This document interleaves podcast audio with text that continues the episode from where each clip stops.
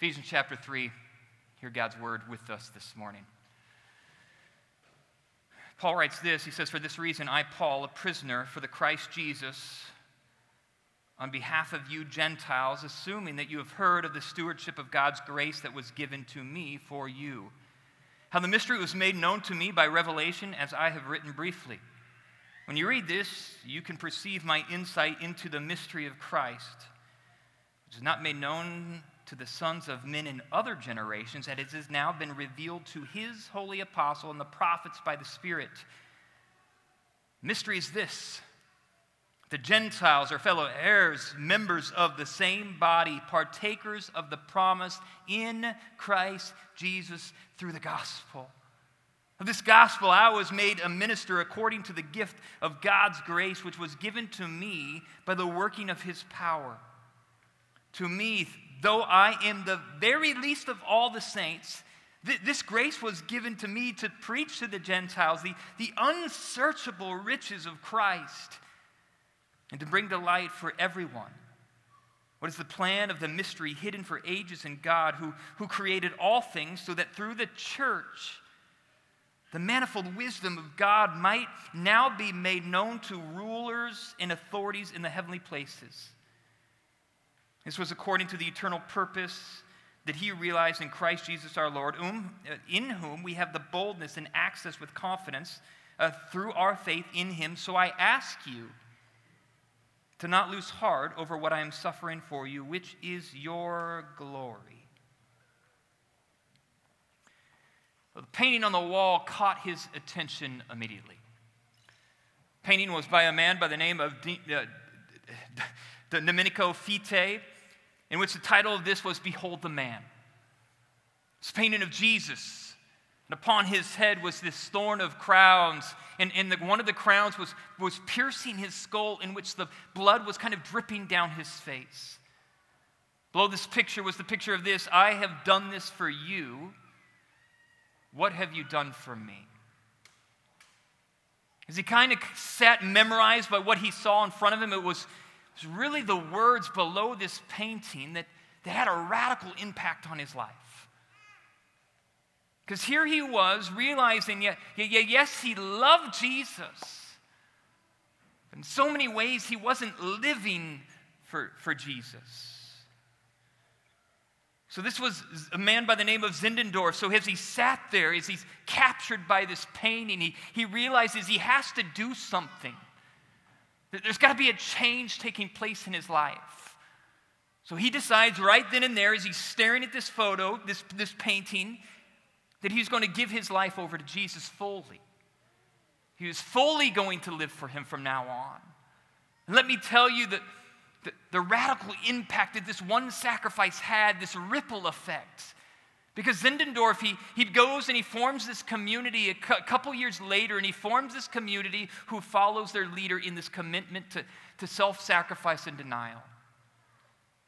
In fact, this church was called the Moravian Church, a community that this and they began to have this kind of prayer kind of chain going on, in which one person was praying for twenty-four hours a day, and they did this unbroken for one hundred years. Can you imagine? Prayer chain of one person at least praying for, for, for twenty-four hours a day for one hundred years, and let me tell you the impact that these prayers had. The Moravian Church sent over three hundred of their members overseas to missions. Places like the, the West Indies, places such as North America, Greenland, and Turkey.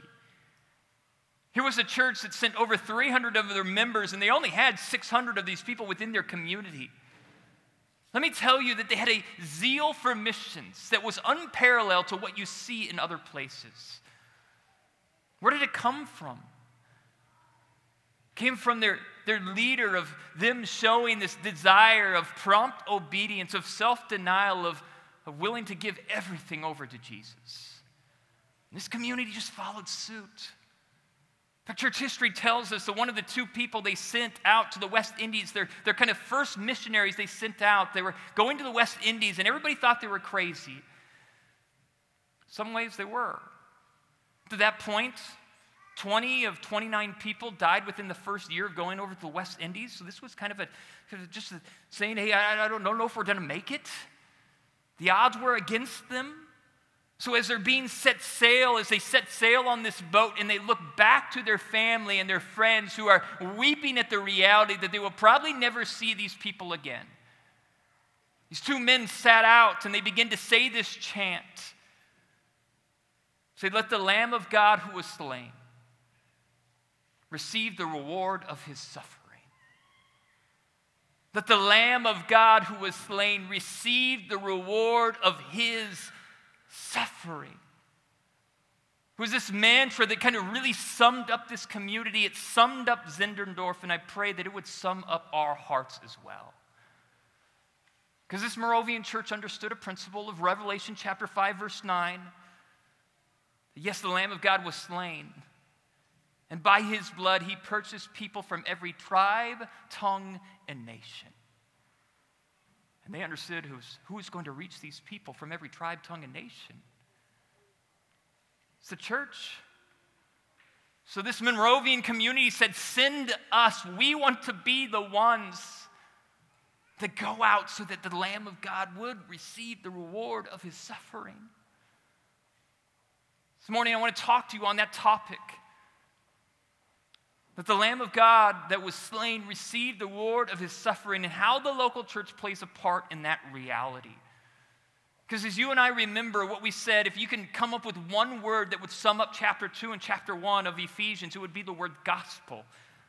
Chapter one, we are told that, that God has chosen us, redeemed us, forgiven us. Chapter two tells us the reality, points us back to that time before Christ in which we were dead in our trespasses. But the great news of the gospel, that God came down and he rose us up with Christ. He, he made us alive with Christ so that we could sit in the heavenlies forever with Jesus. He told us the immeasurable grace, this grace that can't be counted, this grace that is too big and too vast and too lofty for us to understand has been pointed down towards us towards, with, with Jesus Christ. As you see this reality, that was the, the kind of verses one through eleven of chapter two. And then he kind of kicks off from eleven to twenty-two. Now he begins to talk about what, what the gospel brought in this horizontal reconciliation. Not only has the gospel reconciled us to this big God, but it's reconciled us to each other. And last week, we, we heard the great news. The Jews and Gentiles now come together in one church called One New Man. He didn't create a church for the Jews on this side of town and then Gentiles for that side of the town. No, he, he put these two groups who, who weren't getting along, and by the power of the gospel, he placed them together into one new community called the Church of Jesus Christ.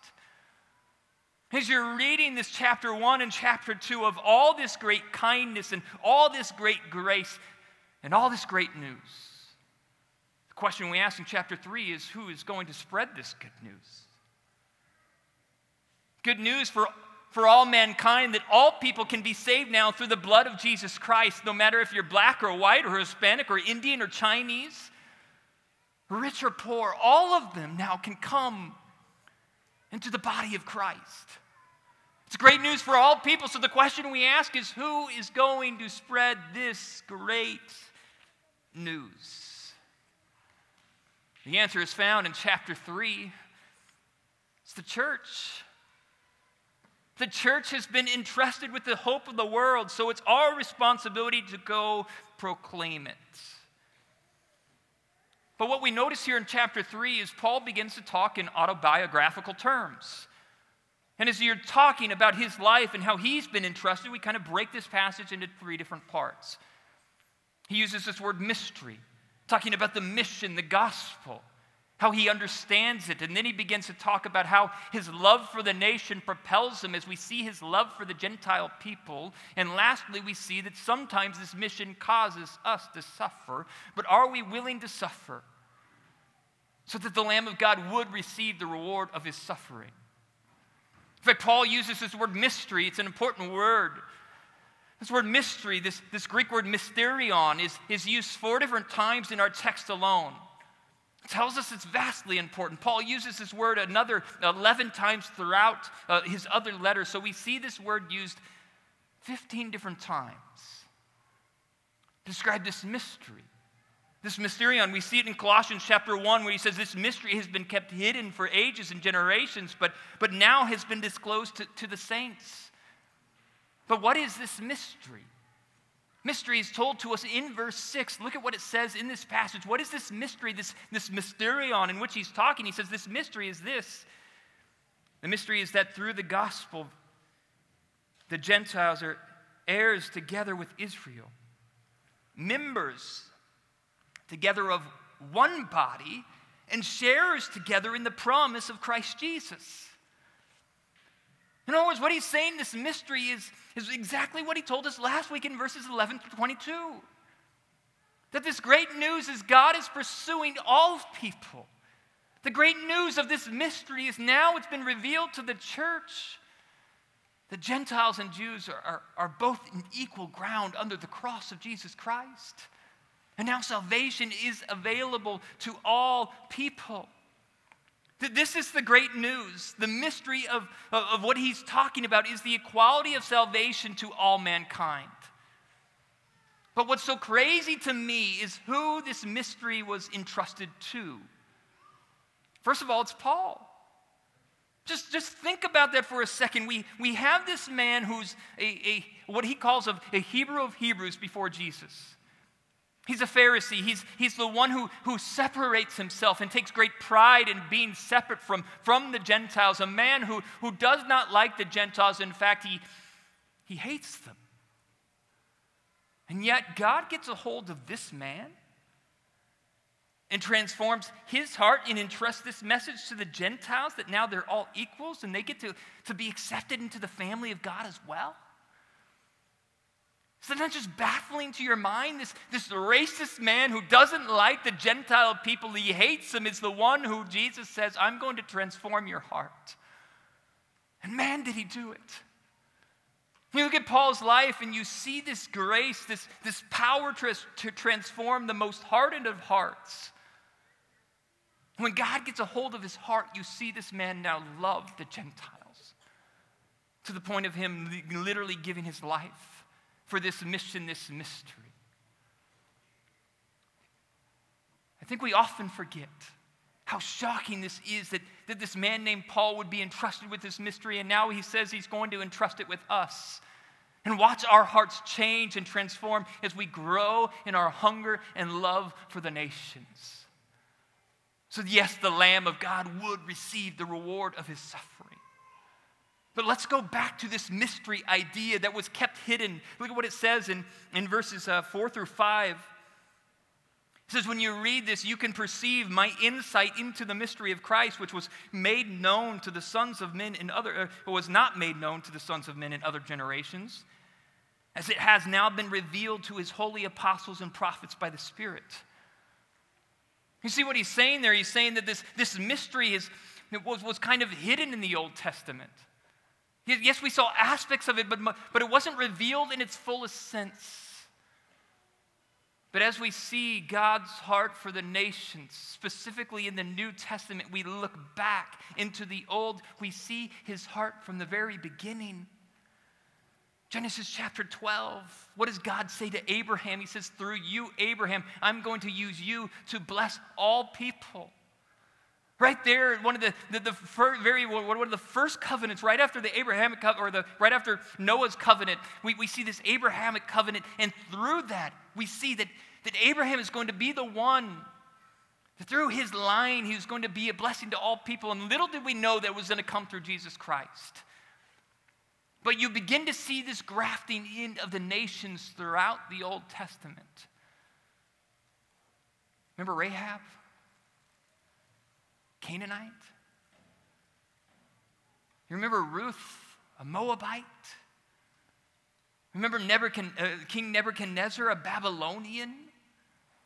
All come to saving faith, so we see this grafting of the nations into the family of God, this exclamation point that yes, God loves all people, but yet we see it in its fullest sense right here. We see it in its fullest sense through Jesus Christ and his life here, in which it says in John three sixteen that God so loved the world.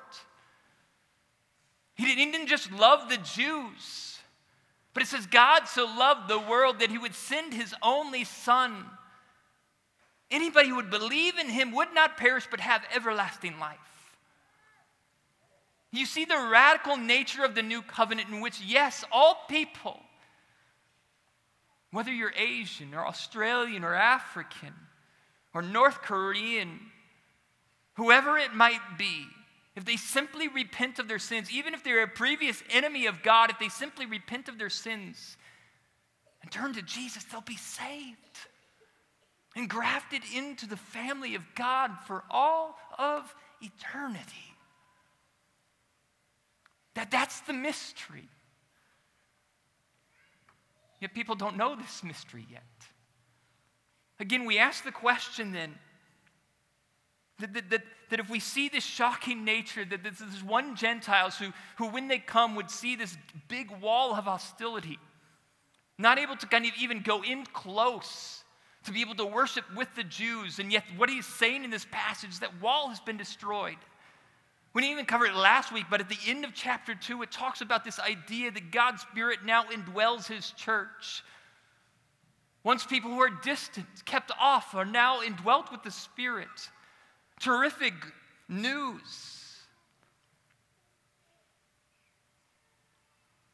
But, but whose responsibility is to pass it on? In fact, what I find so interesting is even this use of this word mysterion. This word is vastly important, but yet what's so crazy is he would even choose to use it in the first place. You have to understand, in the, in the world of Ephesus, to, to, to the Ephesian people, this word was really used of false teachings. It was used of cults, used of secretive groups. Kind of knew this word mysterion, is we, we see it in Daniel for this eschatological kind of, of meaning, but, but yet he's writing to, to the Greeks. It's writing to the people of Ephesus who, who in their meaning was, was what, what they're thinking when they hear this word mysterion is they're thinking of these false cults in which they would have to do kind of these kind of rituals, these, these things to be able to get into the group, and that's when they get this mystery revealed to them. Think of kind of like a fraternity who has to do this initiation process with well, maybe a special handshake or something strange in which they could now be brought into the group. And it's only those people in the group that hear the news. They don't want anybody on the outside hearing the news. So this is kind of how this word was used. Secretive group, false cults that kept the message in. So the question we ask is, why does Paul use this word? I think he does so for a very specific reason.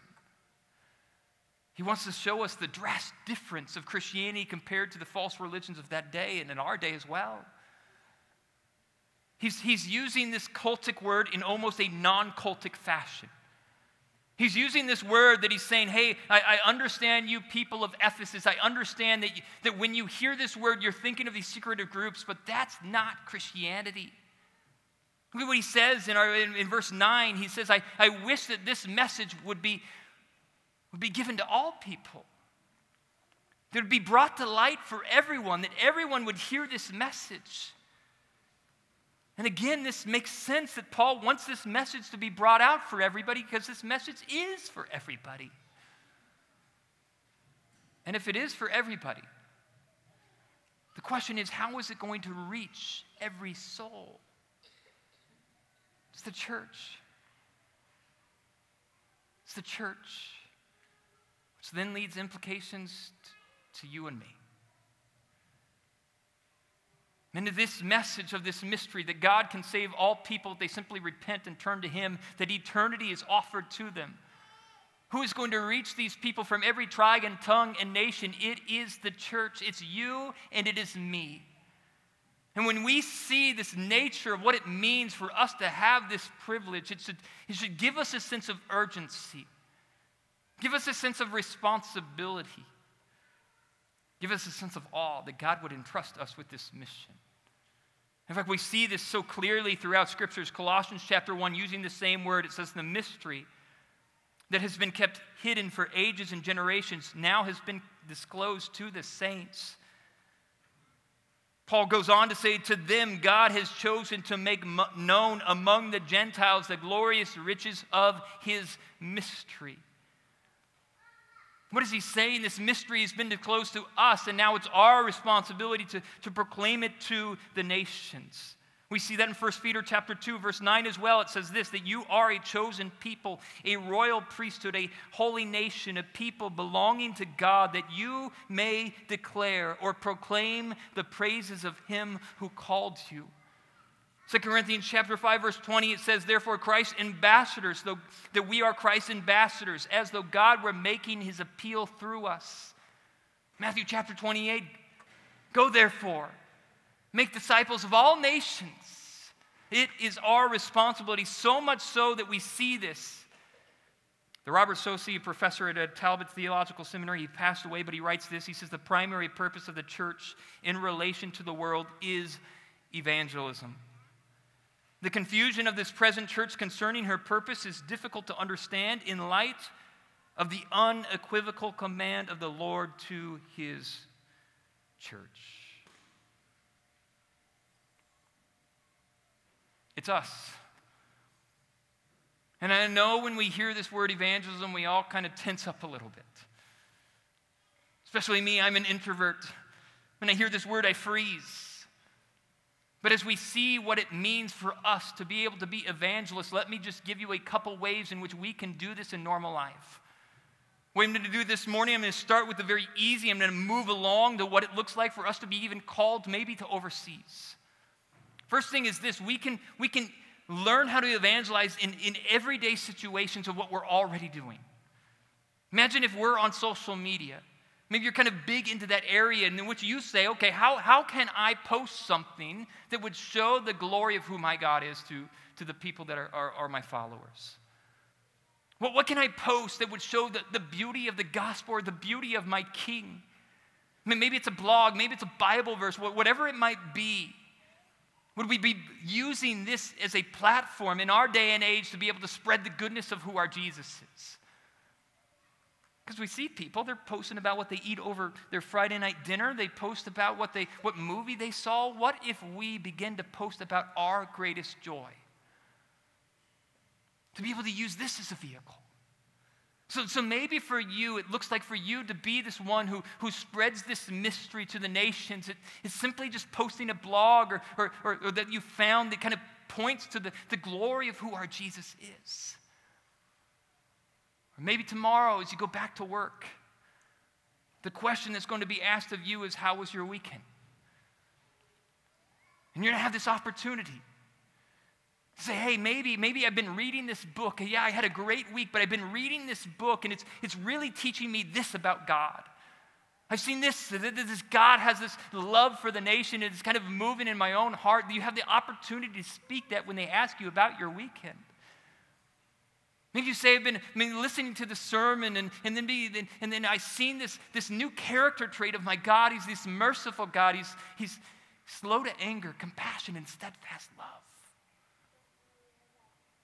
See, I, I think when we think of evangelism, it has to be this moment in which we kind of confront somebody, but, but really it begins in these conversations.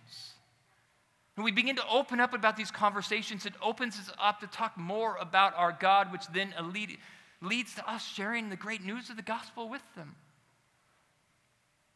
So, so maybe you're here and you're thinking, this evangelism thing is so hard and difficult for me.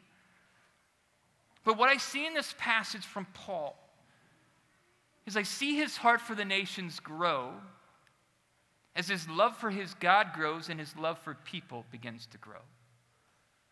In other words, the way that I begin to grow in my own love for evangelism is my love for my God and my love for other people. And as I begin to see this love grow within me, then I begin to, to be willing to give my life so that they can hear this message. In fact, what's so crazy about this passage is his love is so clear for the Gentile people, is it not? We see it very clearly in verse three, in which it says that he was a prisoner. He says he's a prisoner of Christ Jesus on behalf of you, the Gentiles. Well, what is he saying there? In essence, he is in jail when he's writing this letter. And why did he get in jail? He got in jail because he was proclaiming the great news to the Gentile people, and the Jews didn't like it. So, so here he is, he's writing from jail, which shows his great love. He's saying, I'm willing to even be sent to jail so that you can hear this message. Later on in verse thirteen, he says, this, this suffering is on behalf of your glory. You see his great love, we see it so clearly, and yet on the opposite end of the spectrum, if we don't love people, it's going to be incredibly difficult for us to share the great news with them. Just look at Jonah. And Jonah's struggling in his heart to the Ninevites, and he's saying, hey, I want to I want to go in the exact opposite direction because I know, God, you're going to be gracious to these people, and I don't want it to take place. And he's struggling in his love. So I ask you, how is your love doing for, for the nations? And do you, do you have a heart for them? Does your heart break that people don't hear this great news? Are you moved to, to go within our community and reach people because you know they need to hear this message? And maybe your heart's not there yet. Would you be willing to pray that God would instill within you a heart for the nations? Because we know it's capable. He took Paul's heart, radically transforms it, and gives him this great heart for, the, for, for all people groups. Would you be willing to pray that, that God would do the same thing within your own heart? In fact, I'm reminded of, of a man by the name of William Booth. You understand him? He's the founder of Salvation Army. One of the stories is he, he takes his son, who was twelve years old at the time, and takes him to East London, in which was kind of his missionary group, and the people of East London was just a mess. The east side of London at this time was those who were, were, were the most sinful. And he's taking his twelve-year-old son, walking through the streets of this, this, this part of London. People are drunk beyond comprehension. He sees these ladies who are barely dressed. He sees little kids at the age of twelve that have already gin bottles in their hand. And you should see his son, his eyes begin to light up in what he's seen. And all of them, and his father begins to see he's kind of disgusted at what he's seen. He doesn't know how to comprehend what he's seen, and in this disgust, he looks down at these people in such a prideful way, and his dad turns to him in this moment. He says, "These are my people. I want to give my life for them so that they can have Christ." You see what he's saying? He's saying Jesus has died for them. Jesus was slain on their behalf. So, so if I don't go tell them about the great news of Jesus, who will? Is that your heart? Is this your longing so that other people can hear the great news of who Jesus is? So we see in this passage, we, we, we see this understanding of Paul's heart begin to, to radically change as he's given this mystery to go spread the great news of Jesus. So we see this great love for these people, but we also see this willingness to suffer on their behalf. Kind of go hand in hand together. When he's loving these people, he's willing to suffer on their behalf. And, and the question I ask you this morning is, who are we willing to suffer for? So that other people can see the beauty of who Jesus is. Many ways for us to suffer. Maybe it's our reputation. Maybe you don't want to be known as the Jesus person at work. For others of you, it might be being sent over to, to overseas missions. That God has called you. He's given you this desire to go share the news with, with people groups that they've never heard the name of Jesus. And maybe for you, you're willing to say, yes, I am willing to suffer on behalf of them so that, yes, the Lamb of God would receive the reward of his suffering. That was Zinzendorf. This was the Moravian Church. They had this longing and this hunger to be able to proclaim the news to the West Indies people. They loved the West Indies people, in which they left their own families behind so that they can reach these people group with the great news of Jesus Christ. And this is Paul, right?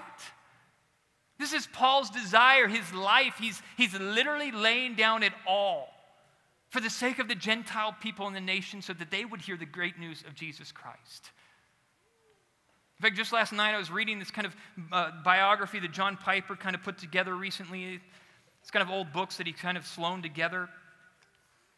One of the things that struck me in all of this was a man, Adoniram Judson. Adoniram Judson, I don't know, I've talked to him about him a long time ago, in which he wrote this crazy note to his wife, Anne Hasseltine, at the time. She literally said, "Are you willing to give it all for the sake of Jesus Christ?" Strangely, she says yes. But man, did that man suffer.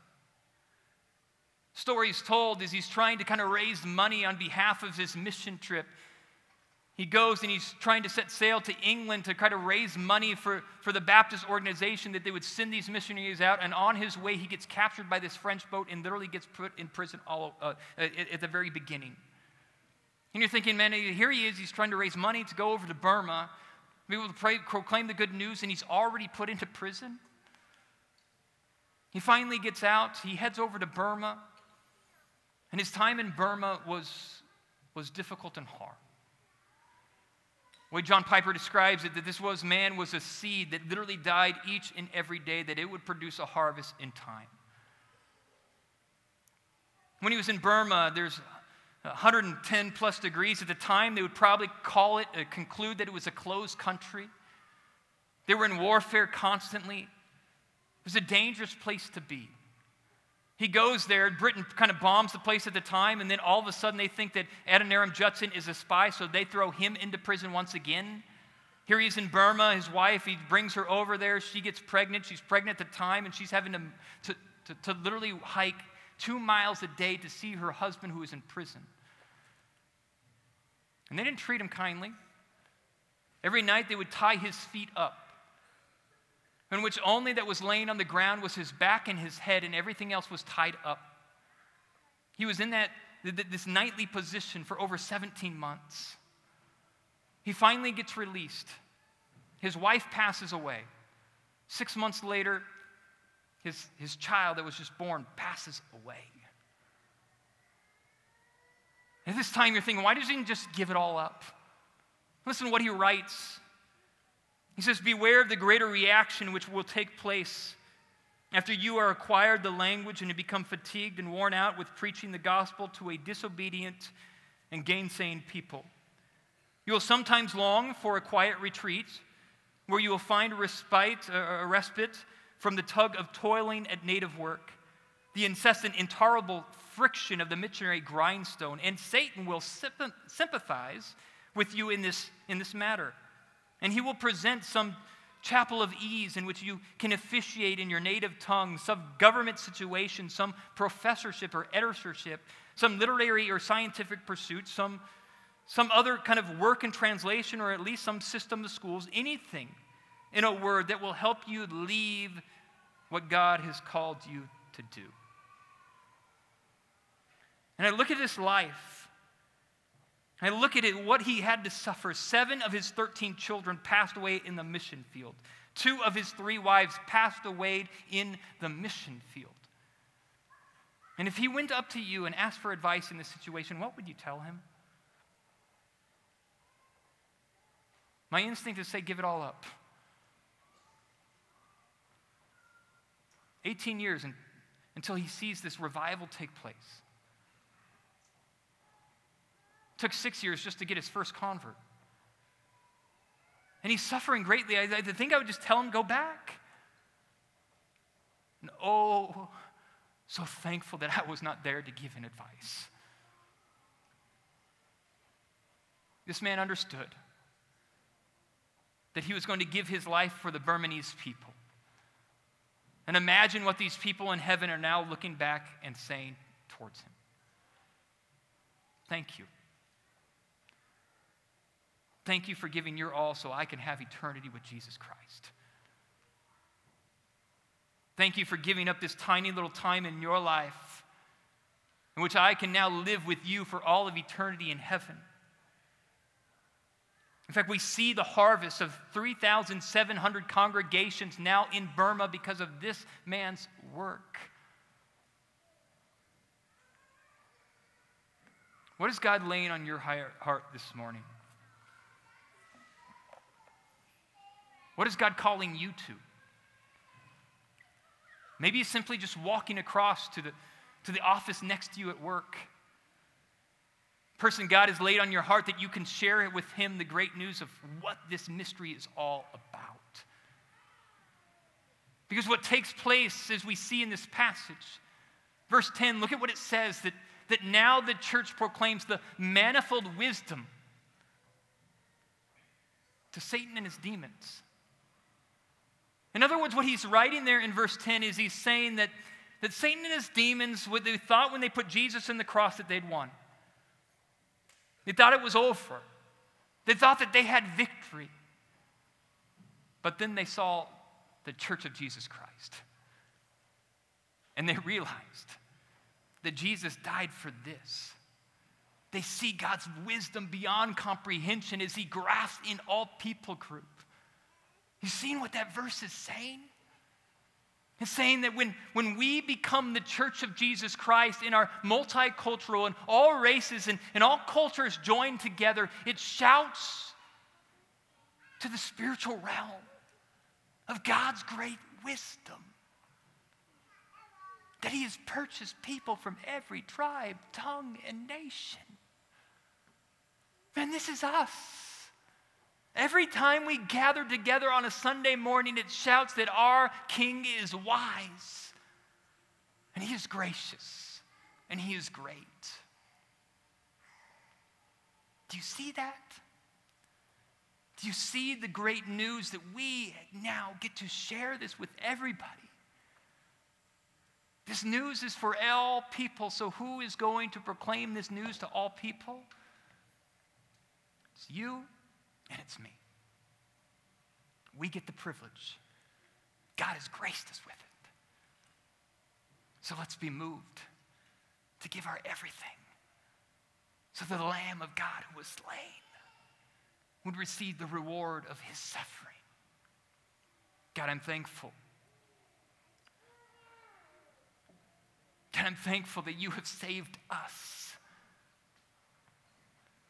God, I'm thankful that you sent your Son on our behalf. I'm thankful that we get the church body to be together. God, I'm thankful for this family in this room. God, we want to be moved together. We got big dreams and aspirations, but we know it only happens with you. So God, would you raise up people who are hungry for the nations in this room? God, even right, right now that you might put a calling on somebody's heart that they would go overseas and they would be burdened to share this great news. And God, maybe right now you're stirring in somebody's heart. Maybe you've got a family member or, or a coworker that needs to hear this message. Would you embolden them to graciously be able to share this great news with other people? God, we're thankful for your church. Use your church. It's all about you and for your glory. We pray these things in your name.